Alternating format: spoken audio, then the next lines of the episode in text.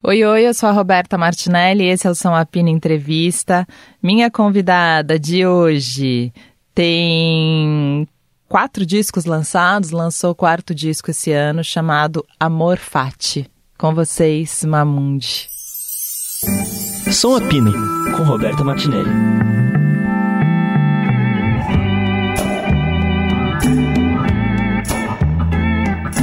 Bom, hoje eu estou aqui com a Mamundi e eu fiz uma pauta e a primeira coisa na pauta tá escrito: Mamundi, como eu te cobrei. Verdade, cara. Eu sempre, sempre sou cobrado. Sou cobrado pelos fãs, sou cobrado por Roberto, pela gravadora, sou cobrada pelas pessoas. sou cobrada porque não sou sapatão o suficiente. Sou cobrada porque fico na branca. Sou cobrada porque não faço dieta. Eu só sou cobrada, mas eu passo por isso assim, ó com gratidão de encontrar você. Pode me cobrar, Roberto Martinelli? Ai, gente, ó. Mas você acha que, ó, vamos lá, falando dessas todas cobranças, então. Você acha que isso tem a ver com mercado, com coisas loucas, ou você acha que isso tem a ver com afeto? Eu acho que isso tem a ver com afeto. Eu acho que tem uma engraçada interpretação das palavras, né? Como afeto. É, é porque afeto, Afetar. afeto é uma palavra, inclusive, recente para mim. Eu nunca prestei muita atenção nessa palavra. Porque talvez quando eu conheci a palavra afeto, eu conheci a palavra gratidão. E as duas, em algum momento, elas não faziam muito sentido. Mas hoje elas fazem. E por que, que mudou? Você acha que elas fazem sentido? Porque eu comecei a tentar interpretar elas de outra forma. Sabe? E voltando a morar em São Paulo, porque eu sempre fico nessa coisa é, perto das amigas, entendendo talvez a relação. Agora com 37 anos, sei lá, quando eu comecei essa história toda, eu tava com 27. Já era um neném, agora aí nessa vida. Então, eu acho que tudo vai mudando, assim. Você entende o calor das histórias, o, o porquê da... Por que, que as pessoas cobram? Por que, que elas querem ver você mais posicionadas? Tem amigas que falam, cara, você deveria estar num palco grande fazendo músicas para mais gente, para as pessoas acompanharem. E eu tô sempre assim, não. Antes eu não entendia, eu achava que era uma cobrança, mas agora eu entendo que é um, um afeto de que você esteja lá, sabe? Sim. É, eu acho que é. Bom, faz 10 anos essa história toda. Eu ah, te conheci há 10 anos? Acho que foi 2012. 12. 12. 2012. Eu já comecei, sei lá, desde... Há 11 anos. É, 11 anos. Eu comecei essa, esse assunto todo, saí do Circo Voador em 2009, 2000 não, não, não. É, 2011 eu tava já aquecendo para fazer isso. Tá. Posso voltar antes? Antes do Circo Voador, você já era super da música, não? Eu já Desde era... pequena? Desde os nove anos eu fui criada na igreja. Então ah. a relação com música era muito... E é engraçado porque essa coisa das origens é muito curiosa, né? Eu sinto falta, tenho sentido falta disso, de tocar junto com as pessoas. É porque vai virando um pouco de trabalho, né? Eu sou sempre a chata que tô lembrando que talvez por viver muito em ambiente de gravadora, de mainstream, é tipo, é um trabalho, né? E às vezes eu sinto falta só de fazer um show em que ele não seja igual ao outro, igual ao outro, igual ao outro. A igreja tinha muito isso. A cada domingo, a cada terça-feira, era um culto para jovens, um culto para senhoras, então as músicas mudam, o solo de guitarra que você faz é outro, não tem uma coisa clicada, não tem um computador, não tem um time code e tal. Eu tenho sentido falta dessas coisas, que eu acho que é o tempo, né? Dessa coisa da memória, de sempre lembrar o que é que pode vir. Sim, e acho que isso tem a ver com profissionalização também, né? Sim. Eu acho que esse é um tempo que a gente sempre sente falta. Eu sinto muita falta, eu falo isso milhões de vezes, tipo, que eu sinto falta de quando eu era estagiária que é claro que não era legal, sabe? Tipo, em algum sentido. Eu, eu, carregava disco, eu fazia o que as outras pessoas me mandavam, mas eu gostava da possibilidade de tudo e de não. Eu não sei, assim, eu acho que com o tempo a cobrança e o trabalho vão. vão vão engessando as coisas, você vai se dando menos, menos abertura. E olha que, enfim, eu, eu busco isso no trabalho toda hora, mas a gente passa a buscar isso que a gente tinha de fato quando a gente não tinha nada.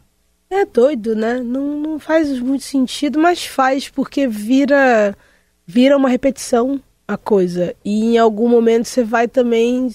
É isso que você falou, né? Você vai ganhando músculo, mas se você não muda o, o exercício, ele também vai atrofiando, né? Isso é louco. Isso eu aprendi nas aulas da academia, que eu não vou mais. E que já tô sendo cobrada pra voltar. não fui eu dessa vez. Não. Mas eu comecei a academia essa semana, olha. Sério? Cheguei lá, o pessoal, ah, cinco anos. Tinha um professor que ainda tava lá. Ele falou, quanto você saiu daqui? Eu falei, em 2017. Ele falou, você não fez nada há cinco anos? Eu falei, nada não digo, mas fiz pouco nesses cinco anos. você, tem, você tem uma filhota agora, então, vida, é enfim. isso.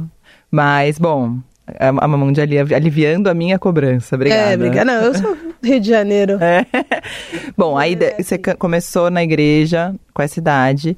E aí, o Circo Voador foi seu primeiro trabalho com música? O meu primeiro trabalho com música, talvez ganhando uma grana, sim. Eu era uma pessoa que. Eu estava comentando isso esses dias. Eu tive uma questão foi adotada e tal. Em algum momento, meus pais adotivos também, não, enfim, muita, muita informação, né? E aí eu voltei a morar com a minha mãe biológica e eu amei. Em algum momento eu não estava achando com quantos que... anos? Com 18. Uau! De 9, 18, fui adotada com 9, uma, uma adoção tardia e voltei para o lugar da minha mãe biológica com 18. Mas a, eu estava longe de achar aquilo terrível, assim.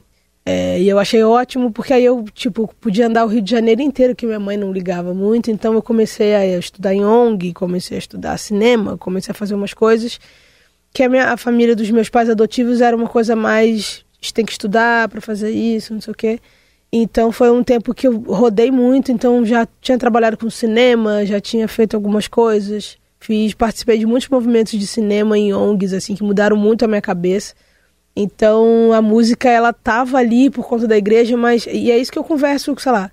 Às vezes eu bato papo com as minhas amigas que são cantoras, elas têm uma coisa muito do cantar, né? Você gosta de cantar. Eu sempre fui uma pessoa de multiatividades, assim. Eu sempre acho que tem uma coisa de imagem, tem uma coisa de música. Então, às vezes, o palco ele é maravilhoso, mas não sei se aguenta uma turnê. Não é muito. Talvez fazer um filme, fazer um curta, tá aqui com você, sabe? Mas a música efetivamente foi no Circo Voador quando eu peguei um trampo, assim. E peguei um frila, quando eu vi eu já estava trabalhando lá há quase 10, 11 anos, assim. Foi e qual que era a sua função na car... era carteira assinada ou era carteira PJ? Assinada, no... Qual era a carteira assinada? assinada? Depois descobri que eu ganhava um pouco menos que os outros, aquela coisa de sempre. Mas eh, tinha uma empresa de som que contratava a gente e eu era técnica de som técnica de monitor e de PA. Então eu vi. E tem isso também, que é uma coisa que me atravessa muito. Eu já vi muitas coisas. Então é quase como se você tivesse vindo de trás para frente, sabe? Eu comecei em backstage, fui para estúdio, vi pessoas se revelando, virando famosas, deixando de ser famosa. É quando você tá lá, você tá vendo tudo de novo, aquilo não é muita novidade. A única coisa que é novidade para mim é interagir com o público. Mas o, todo a trama e que também nem é muita novidade, porque, enfim, eu já trabalhei em rede de fast food, então é, é quase um show, assim, né? Tem uma... e aí as minhas inspirações atuais, assim, de estar mais perto, sei lá, da Preta Gil, de conhecer a Ivete Sangalo, de ir num show, você fala, cara, isso é um entretenimento que é um sonho, né? Mas eu ainda sou muita pessoa que fico entre essa coisa da massa e a coisa do, das artes mais minimalistas, assim. Enfim, cabeça de maluco, né? Não, eu acho que não, mas tem esse. Mas eu, eu acho esse seu pensamento de, de ficar nesse caminho, eu acho ele muito exposto, né? Eu acho que, eu acho que você tem uma crise exposta, sabe? é verdade, eu acho que as pessoas percebem isso, você não, uhum. você não esconde isso. Eu, uhum. eu, eu fico pensando até várias vezes, porque você lançou o primeiro trabalho, você fez sucesso com o primeiro trabalho, né? E aí eu acho que você fica in, você vai e você recua. Eu acho que você tem um pouco de, de medo do sucesso. Não sei se é medo a palavra, é, é um, um receio. É, não sei se é receio, é porque eu sinto que tem uma cobrança muito dessa imagem de que o próximo passo é o grande passo, que é uma coisa que, sei lá, Estados Unidos faz muito isso. Quando você vê as cantoras da França, da Inglaterra, da África do Sul, como elas precisam cantar em inglês, como elas precisam ficar mais femininas e você vê a Adele, que era uma coisa e virou macro. Super. Óbvio, todo mundo pode ser. Se eu quiser em algum momento, eu, eu posso virar essa pessoa. Precisar de investimento, vou precisar provavelmente de um coach, de uma coach, sabe? Que é quando você muda a chave, literalmente, assim. Mas eu fico me perguntando em que momento eu vai poder ser natural o fato de uma pessoa fazer outras coisas, sabe? Eu lembro quando a Alicia Keys é, começou a ser sócia de estúdios, ela era sócia da BlackBerry, não sei se você lembra disso. Ela tinha vários estúdios, lançou plugin e tal, e as pessoas, tipo assim, nossa, cadê a Alicia Keys, né, cara? Sumiu. O que ela tá fazendo? Tá fazendo. E aí, quando dá toda aquela situação do Grammy Awards, tipo, é a única pessoa na indústria, depois de escândalos, sobretudo, que tá apta para lidar com aquele monstro, com aquela, né, com aquela premiação gigante, e que tá lá, e que toca dois pianos, e que chama Billie Eilish, que premia tudo que faz mestre de cerimônia, e ninguém tava esperando aquilo.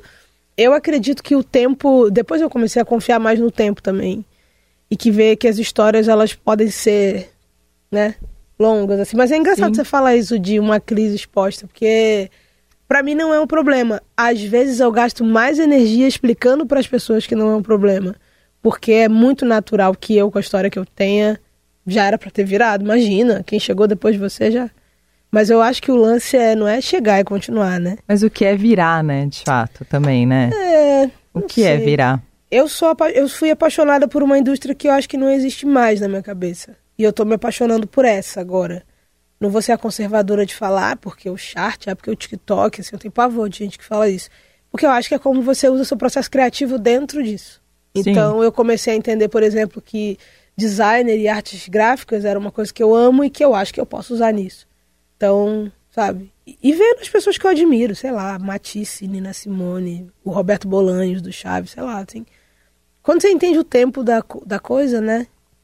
Mas eu vou, eu vou levar isso para análise dessa. Ai, meu Deus. Não, é porque é uma boa, é uma boa frase, inclusive. É, mas não é nem. É, porque eu acho. Eu não há, eu acho que você super virou, né? E vem virando. A gente, a gente vai virando, né? A gente vai virando. E eu acho. Mas eu acho que você tem esse. Não é nenhuma. Eu acho que você, você vai, você recua. A Gadu eu acho um pouco assim também. Sabe? Sim. Nesse sentido, assim, que eu acho que vocês são artistas, assim, vocês têm um momento criativo aí, não sei o quê, e que no lançamento dá uma. essa fase, né? Que é uma fase.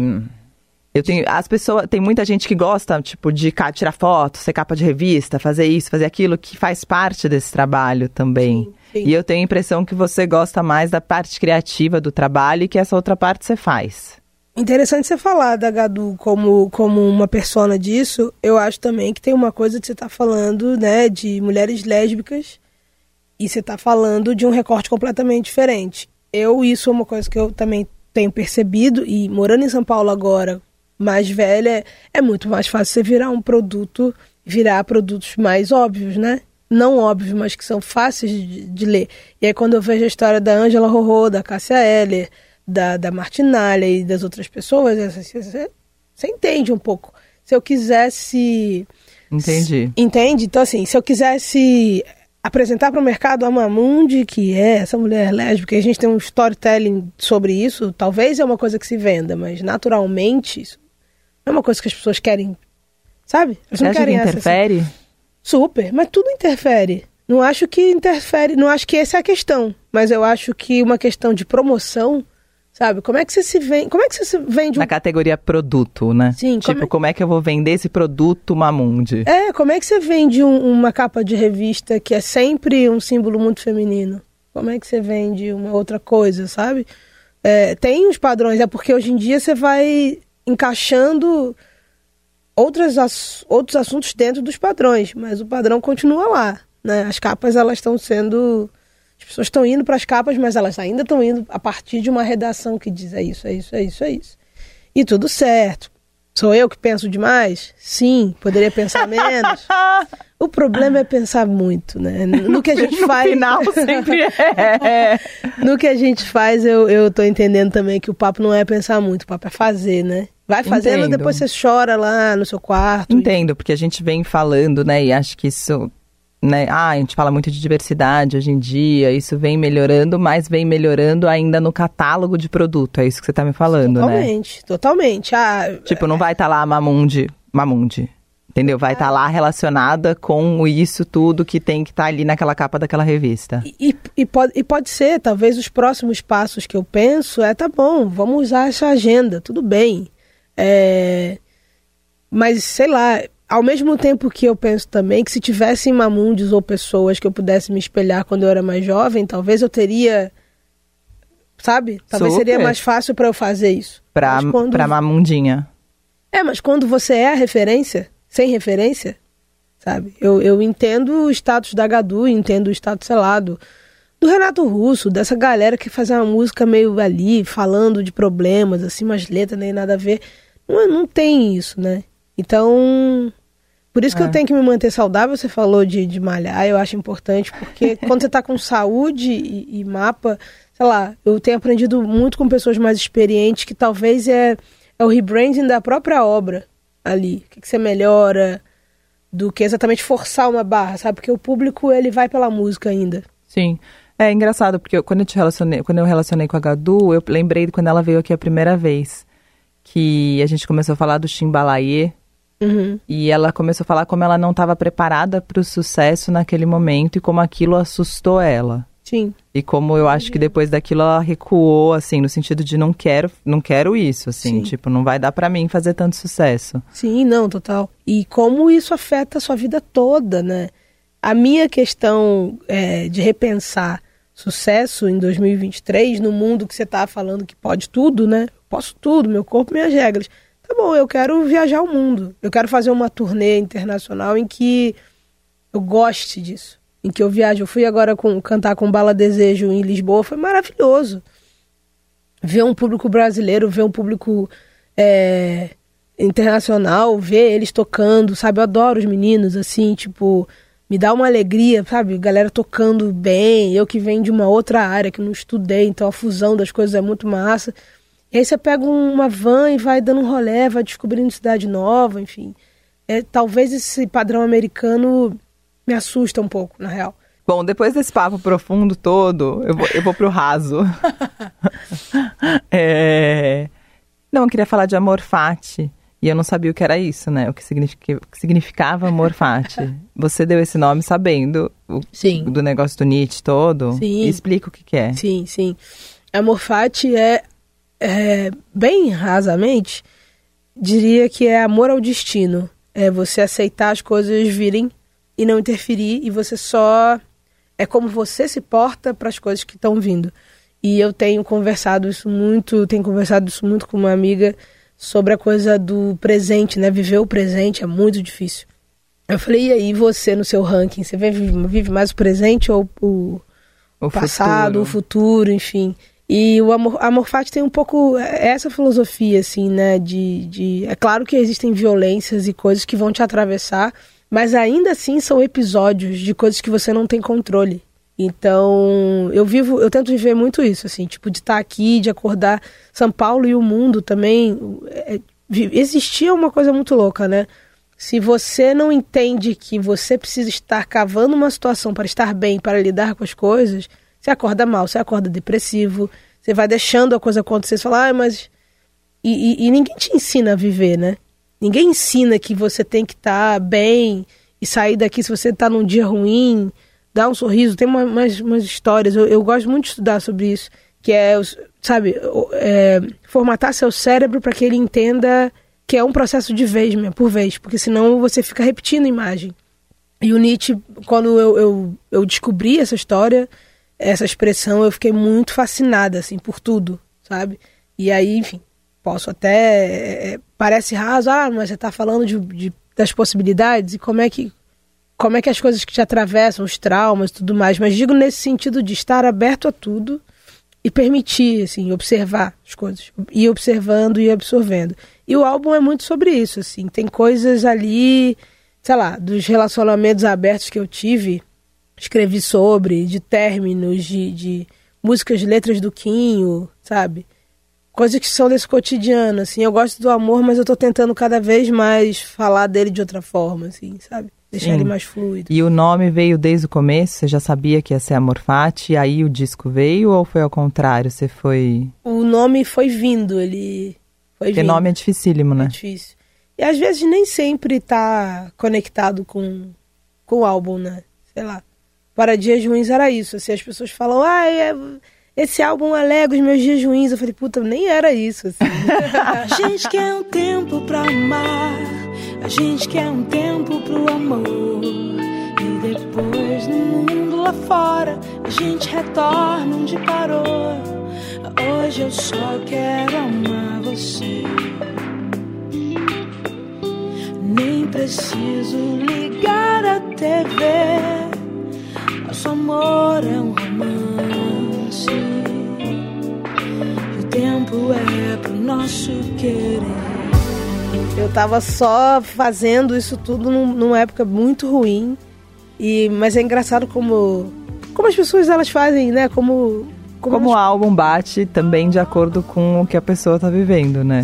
Mano, isso é muito louco. Eu acho isso muito. Isso é muito louco. Eu acho muito em tudo, assim, tipo livro, não sei o quê. A gente lê a partir do repertório que a gente tem, né? A gente escuta a partir do repertório que a gente tem. Então eu posso inventar uma história do meu repertório em cima do que você tá propondo que não tem nada a ver com o que você tá propondo. Sim, e tem essas teorias de que se você lê um livro e depois você lê 10 anos depois, ele já é outra coisa, Você né? não sabe, tá acontecendo isso, que agora eu tô com um problema de literatura aqui e aí eu tô relendo os livros. Eu, é outro livro. Eu tô chocada, eu nunca tinha relido. A não ser. O pessoal me zoa. Até- a não ser Afirma. Sabe Afirma? Nunca li. Ah, gente, é um livro. É bom? lá. Ah, eu adoro, né? Mas é tipo, tem um filme com o Tom Cruise, eu acho. A firma do John Gra- Sim, Grisham. sim, sim, sim, sim. Esse e Poliana, que é aquele livro de criança, que é uma menina que faz o jogo do contente. Que tudo que acontece com ela, ela tenta ver por um lado como se fosse contente. Tipo, ah, que bom que. Mas é um livro antigo? É, super. Enfim, coisas, coisas de pequena. E eu falei isso, que eu tenho medo de ler meu livro favorito, porque eu li ele com 27. Acho que com 41 talvez eu odeie. Uhum. Pode ser, né? Sim, filme também. É, Eu tudo. tava vendo umas coisas do Woody Allen que eu nunca tinha visto e finalmente me deparei com aquilo. Passei o carnaval em casa, falei, caramba, tá, eu vou ver. Eu- por que que as pessoas, né? E fiquei chocada, assim, porque tem coisas muito fodas, mas a- tu- tudo, tudo que as pessoas estão, de fato, vendo agora, né, já tava lá. E aí eu falei com um amigo meu, ele falou, cara, eu... eu toda vez que eu vejo é diferente pra mim, que vai doendo mais, vai, vai Sim. expondo mais, assim. É, com a coisa da música é isso também. O, o- as- essas músicas todas elas vão amadurecendo, né? Às vezes o arranjo muda, a letra não muda tanto, mas a roupa dela vai mudando, já te dá uma outra perspectiva. É, o meu amor reprise, eu ia, né, acho que todo mundo deve te perguntar isso em Sim. entrevista, né? Por que, que você regravou essa música? Por que, que ela ressurge? Por que, que ela é reprisada?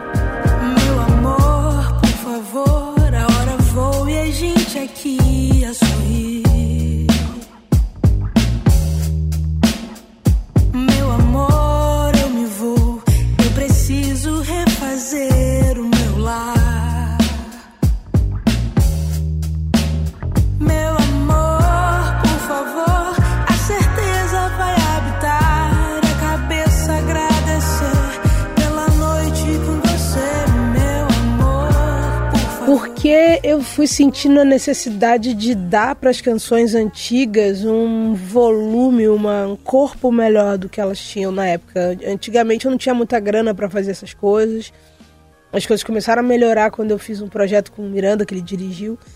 É, inclusive, esse álbum Laranja é o Mamundi.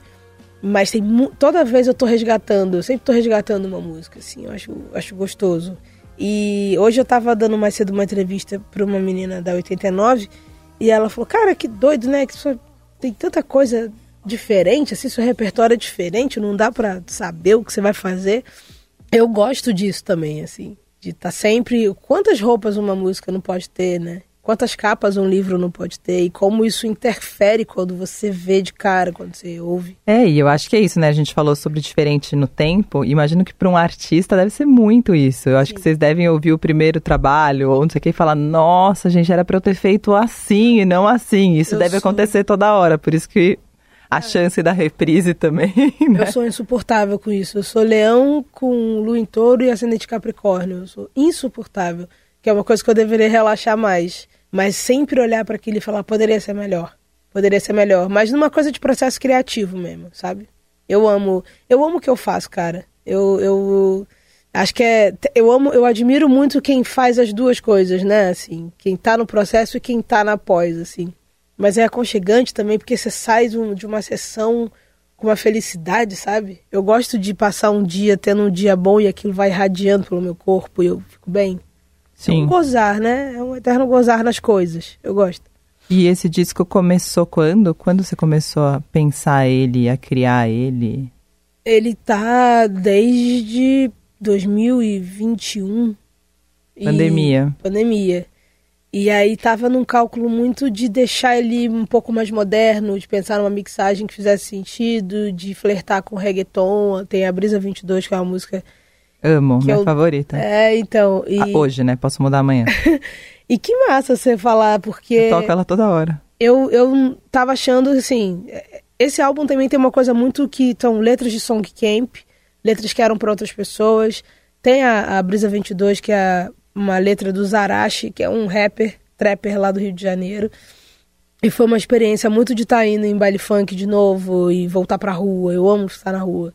E quando isso foi acontecendo, eu fui entendendo como é que eu queria ser atravessado por isso. Então o álbum ele já estava acontecendo, mas tinha uma coisa de, de deixar ele moderno. As pessoas falam, ah, mas eu gostava tanto daquela, daquela fase sua com os sintetizadores e tal. Mas eu sempre achei que a minha ideia não é ser um cover meu, sabe? A minha ideia é fazer, sei lá, aposta, uma música com Rubel que vai parar na novela, na, na Vai na Fé, por exemplo, com voz e Uhum. violão. Eu agora tenho ouvido mais samba, mais bossa nova, tô vendo o que, que eu vou fazer com isso, porque é uma coisa que eu nunca fiz. Você tá com violão sozinho e tal. Então tem uma coisa muito desses processos. Então demorou um pouco porque eu queria achar esse ponto, essa modernidade ali. E esse processo nasce solitário ou você já vem com. Você já vai chamando pessoas pra agregar? Ele é solitário. Depois, ali no estúdio, é que eu vou chamando, sei lá, trabalhei com o Pedro Thier, que produziu música eletrônica por muito tempo. Então, tem, sei lá, Peraí, que é uma das faixas que eu mais amo, que ela é densa. Ninguém me falou, eu vi. E quando eu vi, eu ri pra não chorar.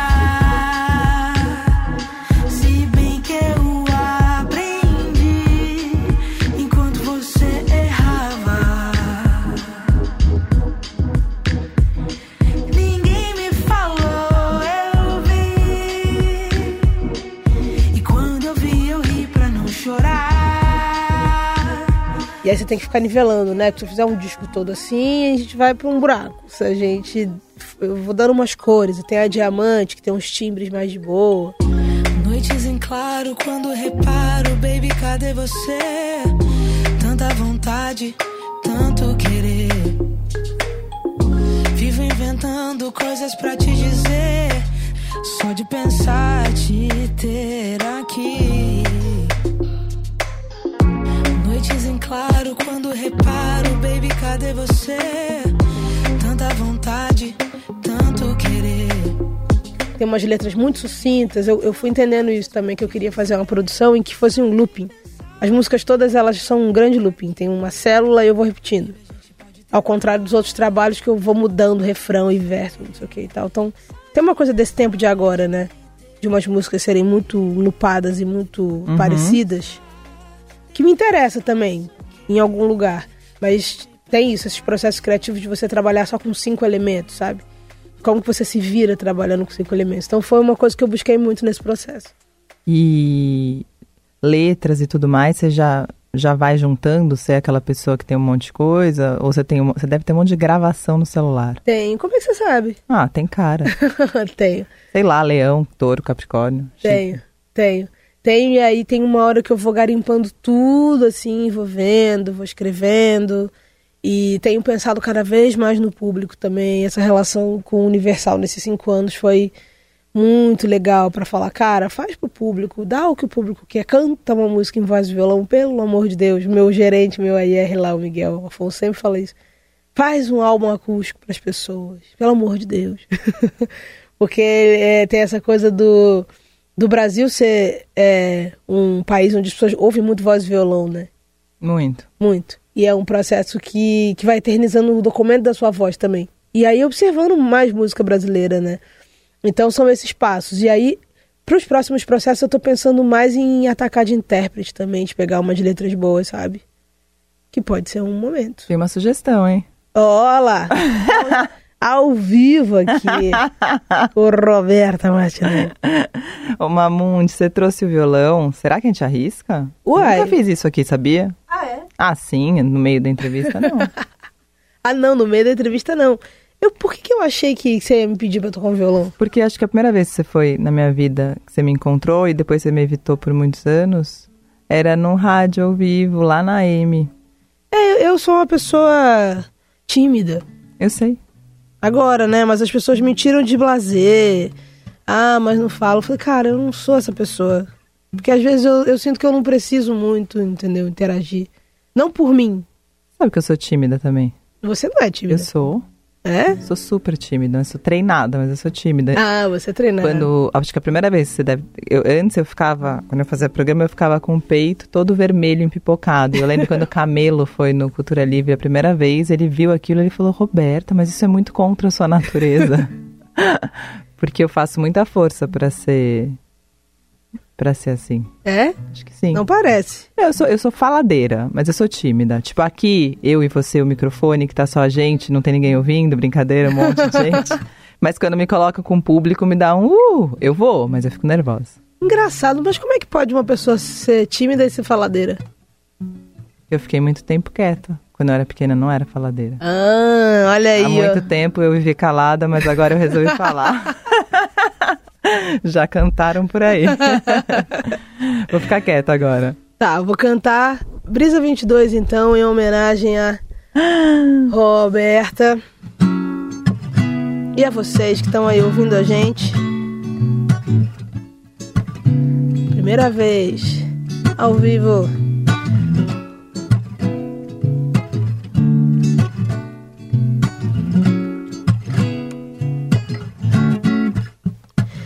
É mó gata, ligo pra nada. Quando tô com ela, esse tempo não passa. Ela me amassa, ela me abraça. Toda essa vida antes tava sem graça, então liga pra mim. E diz que vai ficar comigo até o final do fim dessa noite. Então fala pra mim. Me conta esses teus segredos que eu nunca vivi. É, é. Eu tô contigo, bebê, contigo, bebê. Tô tranquilão com você. Parou meu trem, botou pra fuder. É. Eu tô contigo, bebê, contigo, bebê. Tô tranquilão com você. Parou meu trem, botou pra fuder. É. Uh, uh, uh, uh, uh, uh. Uh, uh, uh, uh. É.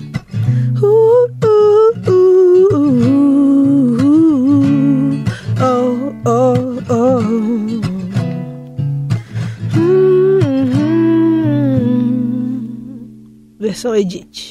Adorei, gente. Ó, pra vocês terem noção, aqui a Mamute começou a cantar, Leandro Cacó se levantou da cadeirinha dele e veio até a técnica pra ver o que tava acontecendo. Olha ele ali sorridente, tá É vendo? um violão novo. Tudo é bom, não um violão novo. Olha lá.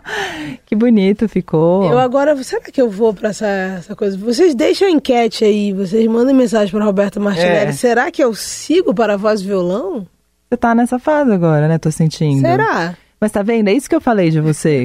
que você lança o disco e aí você parte pro violão, entende? Porque você tem uma cabeça de futuro também, né? Você falou de amor fati, da gente viver o que a gente está aqui, mas você, como todo artista de música brasileira, até pela demora e pelo processo que isso leva para lançar um disco, quando lança um disco, esse disco já é quase o disco anterior, sabe? Sim. Vocês já estão pensando no próximo quando vocês estão dando entrevista. Então, é isso que eu tô falando. E esse aqui é o ponto, porque a, a campanha de um disco, ela demora, né? Pra mim, que gosto de fazer álbuns, já foi. Mas tem toda uma demanda que é longa. Sim. A turnê, não sei o quê, nanana. Mas vai chegar. Em algum momento alguém vai lembrar, falar, ah, Mamundi, aquela menina lá de Marechal Hermes, já falava que dava pra fazer, dá pra ser multiartista, dá para Eu acho que o futuro vai possibilitar isso. Mas acho que dá pra ser multiartista, sim. Ah, dá, mas hum, ser multiartista em, com entretenimento é.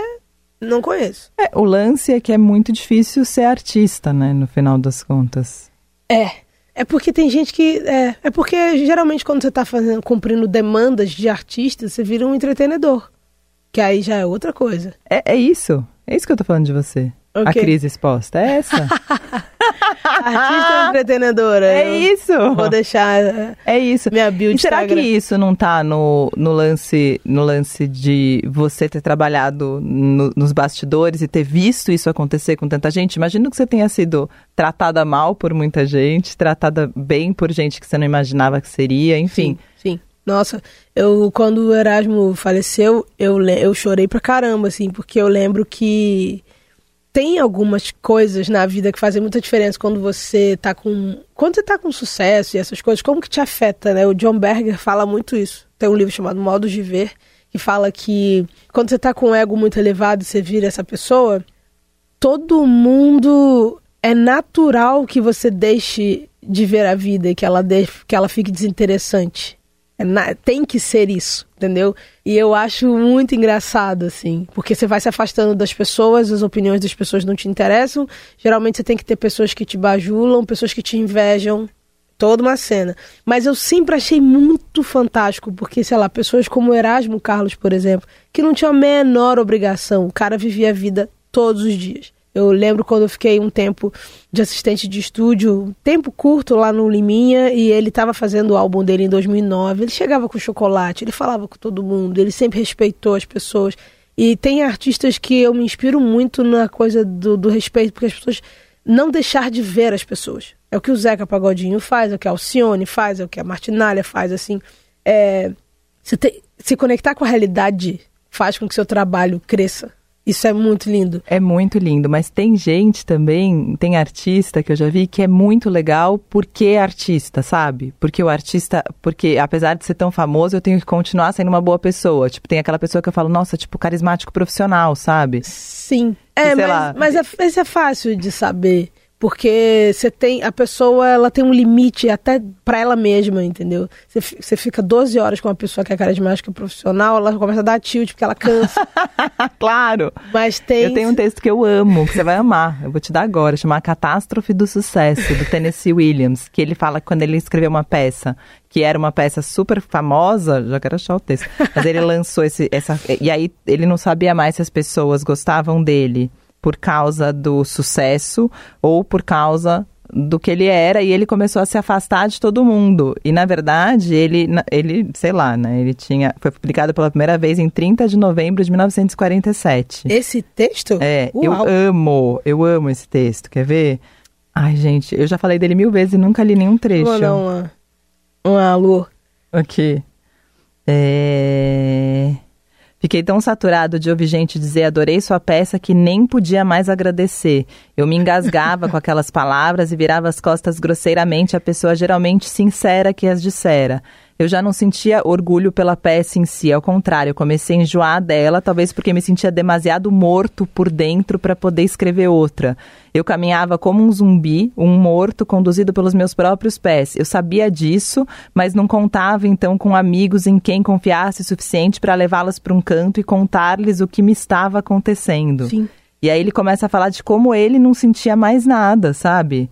Ai, eu quero ler tudo pra você agora e as pessoas vão ficar só ouvindo, mas é uma loucura. Mas dá o nome pra. Você vai mandar, óbvio, vou- no zap. A catástrofe do seu... Eu já falei mil vezes, gente, mas é- ele termina assim. Então, o que nos serve, afinal? O interesse obse- obsessivo pelas vicissitudes humanas, além de uma certa dose de compaixão e de convicção moral, que pela primeira vez tornou a experiência de viver algo que deve ser traduzido em pigmento, música, movimentos corpóreos ou poesia. Isso é o que lhe será útil se é que você tem objetivos sérios. William Saroyan escreveu uma grande peça sobre o tema, o de que a pureza de coração é o único sucesso que vale a pena termos. Uau. Durante a sua vida, viva. A vida é curta e não volta nunca mais. Ela está fluindo furtivamente agora enquanto eu escrevo isso, enquanto você me lê e o pêndulo do relógio ao oscilar repete somente. Nunca mais, nunca mais, nunca mais. Gente, peçam esse texto para Roberto Martinelli colocar. Cara, mas é exatamente isso. Então eu acho lindo quem, quem, ainda, quem vive a realidade. O fato. E é muito difícil, né, Mamundi? Sim. É dificílimo. Ah, e é porque a pessoa sabe quem ela é ali naquele momento. E aí, falando do Erasmo, era isso, assim, eu me sentia acolhida. Pô, uma vez o cara foi me levar em casa, ele tinha um motorista e levava todo mundo, e aí ele falou, avisa pra sua mãe que eu vou lá. Eu liguei pro, pro telefone lá de casa, eu falei, fala com ela.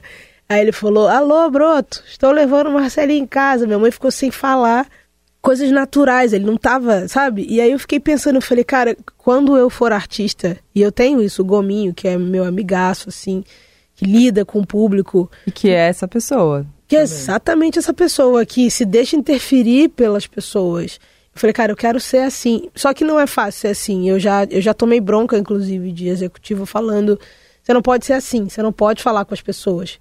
Porque é isso, a coisa do que o John Berger fala. Quando você precisa distanciar para que a admiração aconteça. Quando você está próximo demais da realidade, as pessoas não, elas não leem, elas não conseguem configurar que você é uma celebridade. Isso é muito doido. Então, assim, nesse tempo de circo voador, nesse tempo dessas coisas, o que foi me, me fazendo continuar apaixonada era o processo criativo, era o processo de música, era ver sei lá, ver a Cat Power, ver a Pete, ver o Xande Pilares, ver o, sei lá, Nação Zumbi, ver o show do Lirinha, sei lá, ver coisas que mudaram a minha vida e que só foi possível porque eu estava prestando atenção nisso, assim. E uma coisa que eu falei com a Annelise Assunção um dia desses é que o grande trunfo dessa história toda é ser alguém. Porque quando eu era técnica de som, você anda de preto, você anda com uma lanterna na cabeça e você não é ninguém. ninguém. Seu, quando... seu, sua função é ser transparente, né? Exatamente, um pouco. ser invisível. Doideira. E aí eu ficava vendo as festas, as pessoas, eu falava, cara, tudo que eu quero no mundo é ser alguém, existir, só existir. Não existir por outro, mas ter respeito, sabe?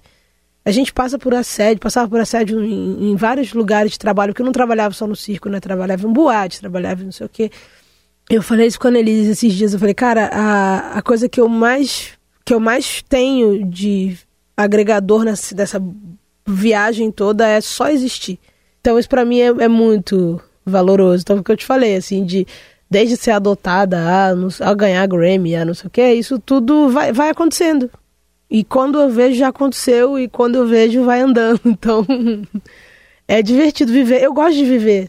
Eu demorei para entender que tem uma onda em viver, né? Não é fácil. Então, falando de amor fati, quando eu comecei a estudar estoicismo, quando eu comecei a estudar mais, estudar e não deixar a vida me levar, assim, com todo respeito ao Zeca, mas chega uma hora que você tá deixando a vida te levar, você tá tomando remédio, né? Assim, então não, não tem como, porque a coisa se move muito rápido.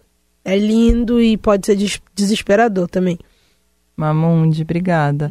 Você sabe que que eu te amo à primeira vista ali, quando a gente se encontrou, você sempre me provoca é, eu não sei dizer. Eu tenho um jeito de entrevista com você que não acontece com muita gente. Acontece com você e com o Rubio. Vocês, vocês me é. pegam no mesmo lugar, assim. Eu e Rubio, quando a gente conversa, a gente se passa. Chega uma hora que a minha cabeça começa a arder, a gente então, fica meses sem Parece um duelo, às vezes, sabe? eu tenho essa impressão. E eu quero chamar atenção, eu quero chamar atenção assim, eu quero, eu quero mostrar que eu também sou uma pessoa inteligente, sabe? Tem uma coisa. Tem um lance que eu tenho com o Rubio e com você. Vocês têm esse jeito. mas que eu gosto muito. E eu acho que você falou sobre ser alguém, acho que você é um baita alguém. Ah, uma bom. artistona que está construindo uma carreira linda, com belíssimas canções, belíssimas músicas e que faz isso de ser, de ser gente o tempo inteiro. Eu acho que em todas as vezes que eu te encontro, nos pequenos gestos, eu vejo você o tempo inteiro me mostrando quando você gosta disso. É, e, e nos pequenos gestos mesmo, desde Teve um dia que eu tava agora no Lollapalooza, chegou um moleque playboy lá, me esbarrou e derrubou alguma coisa, começou a arrumar confusão comigo, e aí chegou um mano e falou, ah, Mamute, meu irmão, foda-se. Porque é isso, assim, eu estou na vida, tanto para brigar com a pessoa, tanto para falar com a pessoa, eu acho que ser, ser real é muito, é difícil, né, porque daqui chega uma hora que você tem que ficar se provando, mas eu acho que todos os momentos em que eu fui, que eu sou desconfiada e carismática, eu fui batizada com esse, com esse apelido por um amigo capricorniano, que eu sou exatamente, eu tô sempre não Amei. desconfiando das pessoas, eu mas. Sou capricorniana, né? É, né? Eu sou desconfiada e carismática. É. eu gostei, vou levar pra mim, desculpa. Mas o Lou sempre fala isso, ele fala, cara, você tá ah, sempre desconfiando das coisas, mas nunca ali com. Só pra me proteger. Acho que porque o mundo vai deixando a gente assim e, e Aí depois entendo, né? Ser mulher tem isso, ser mulher preta também tem isso, ser mulher lésbica no Brasil tem, tem isso, tudo isso. Aí uma hora que você entende um pouco a trama dessa grande novela, você fala, tá bom, galera, tá bom, eu quero fazer os meus discos, eu tenho um, eu trabalho numa multinacional, eu tenho respeito dos meus amigos, eu quero andar de balão, eu quero saltar de paraquedas, eu... Sério que você quer? Sim. E pra mim esses são os meus maiores desafios. Eu não quero de jeito nenhum. Fazer um álbum incrível, participar do Grammy, incrível. Agora, saltar de paraquedas. Vou sortear um ouvinte aqui da Eldorado pra fazer isso comigo, Hum. inclusive. Eu não quero ganhar. Jamais vou saltar de paraquedas na minha vida, não quê? ser em caso de necessidade. Mas por que Eu não? morro de medo de avião, eu morro de medo. Eu acho, não entendo o motivo que alguém pulou de Você não paraquedas. acha que é legal? Acho uma, acho uma bobagem. É isso que são os meus sonhos, entendeu? Sério? Sim. Mas nunca, mas nunca. Sabe qual é o meu sonho? Viver até 100 anos. Esse é meu maior sonho. Ah, não, deixa eu fazer um. Aproveitar os ouvintes aqui e você. Alô, alô, tô aqui na Rádio Eldorado com Roberta Martinelli. Eu acabei de dizer que meu maior sonho não é mais ganhar um Grammy, é saltar de paraquedas. E ela, o que que ela disse? Que meu maior sonho é viver até os 100 anos. É, as duas coisas precisam de coragem. Até já. Obrigada, Mamonte. Beijo. Um beijo.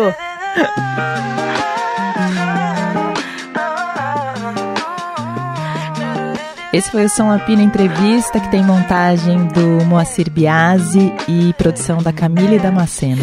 Sempre que